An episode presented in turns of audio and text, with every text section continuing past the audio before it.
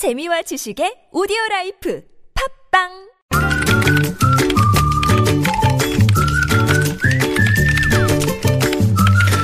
네, 무적의 댓글을 전해주시는 이숙현 시사 칼럼니스트와 함께합니다. 어서 오세요. 네, 안녕하세요. 네, 자 오늘 댓글 들어가기 전에 2부에서 잠깐 안내 말씀하다가 잘려가지고 네. 좀 전에 뭐 이 3부에서 은수미 조해진 전 의원하고 얘기하면서도 격변의 시대다 이런 얘기가 나왔는데 네.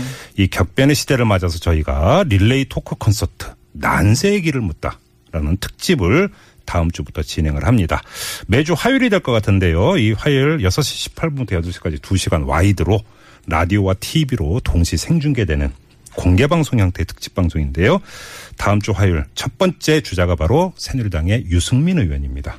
유승민 의원을 초청을 해서 토크 콘서트 난세의 길을 묻다 시간을 준비를 하고 있는데요. 자, 우리 애청자 여러분 방청 원하시면 50원의 유료 문자입니다.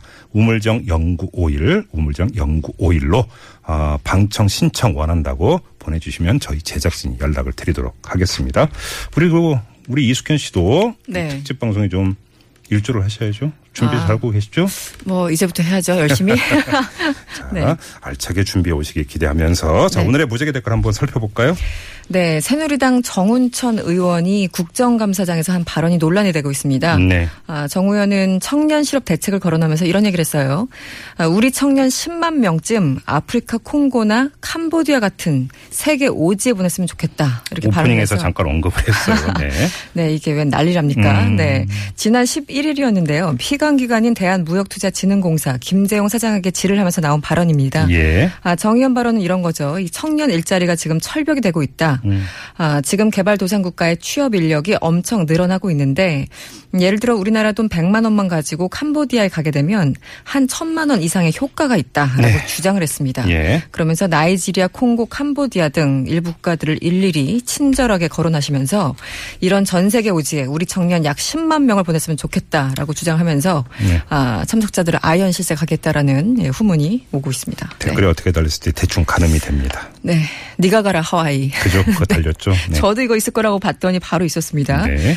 아, 새누리당 의원 자식들 먼저 솔선수범해서 오지에 보내봅시다. 음. 이런 사람 국회의원으로 뽑으신 분들 반성 좀 하세요. 이러면서 지역구를 거론하신 분 상당히 네. 많이 띄었고요.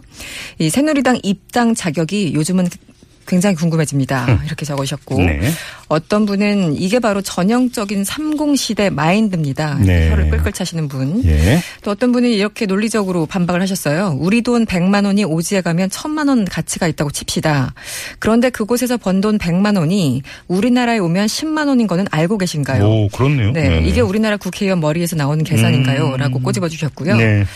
최순실 씨 딸부터 먼저 보내는 건 어떨까요? 또, 또 최순실. 또 최순실 씨. 아, 너무 많이 나오고 있습니다, 요즘. 다음, 네. 다음 넘어가겠습니다. 3040 그러니까 30대 40대 부부 절반 이상이요. 이 배우자의 그 소득 실제 소득을 정확하게는 모르는 것으로 나타났습니다. 딴 주머니 사고 있다는 얘기입니까? 그럴 수도 있고, 예. 예, 그렇죠. 음. 삼성생명 은퇴연구소에 따르면요, 네. 배우자의 소득이 얼마인지 알고 있냐라는 아, 그 질문을 받은 부부 중에 남편의 81% 그리고 음. 부인의 91%가 알고 있다라고 네. 대답을 했습니다. 네. 아, 그런데 실제 소득과 비교를 해봤어요.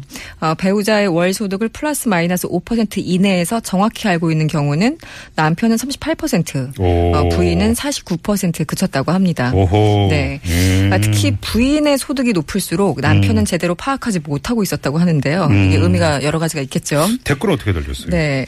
댓글은 이 부부라고 해도 그냥 각자 사는 겁니다. 인생은 어차피 혼자니까요. 음. 어떤 분은 와이프 얼마 버는지 모르고 우리는 각자 관리합니다. 서로 신뢰하니까 알 필요가 없어요. 네. 라고 적어주셨고요. 몰래 빚만 안 지면 그것만 해도 다행입니다. 그건 그래요. 네. 어떤 분은 삼성 다닌다고 했는데 나중에 알고 보니까 삼성 협력업체였습니다. 속이지만 않아도 다행이죠. 네. 네. 또 어떤 분은 저는 제 배우자의 소득을 너무나 정확히 알고 있습니다. 영원입니다. 백수신가 봐요. 네. 아, 제 마누라 직업은 세무사입니다. 조회 한 번으로, 한 번으로 끝납니다. 음. 또 어떤 분은 이렇게 적었어요. 연봉이란 이런 거죠. 배우자한텐 적게 말하고 친구들한텐 많다고 말하다.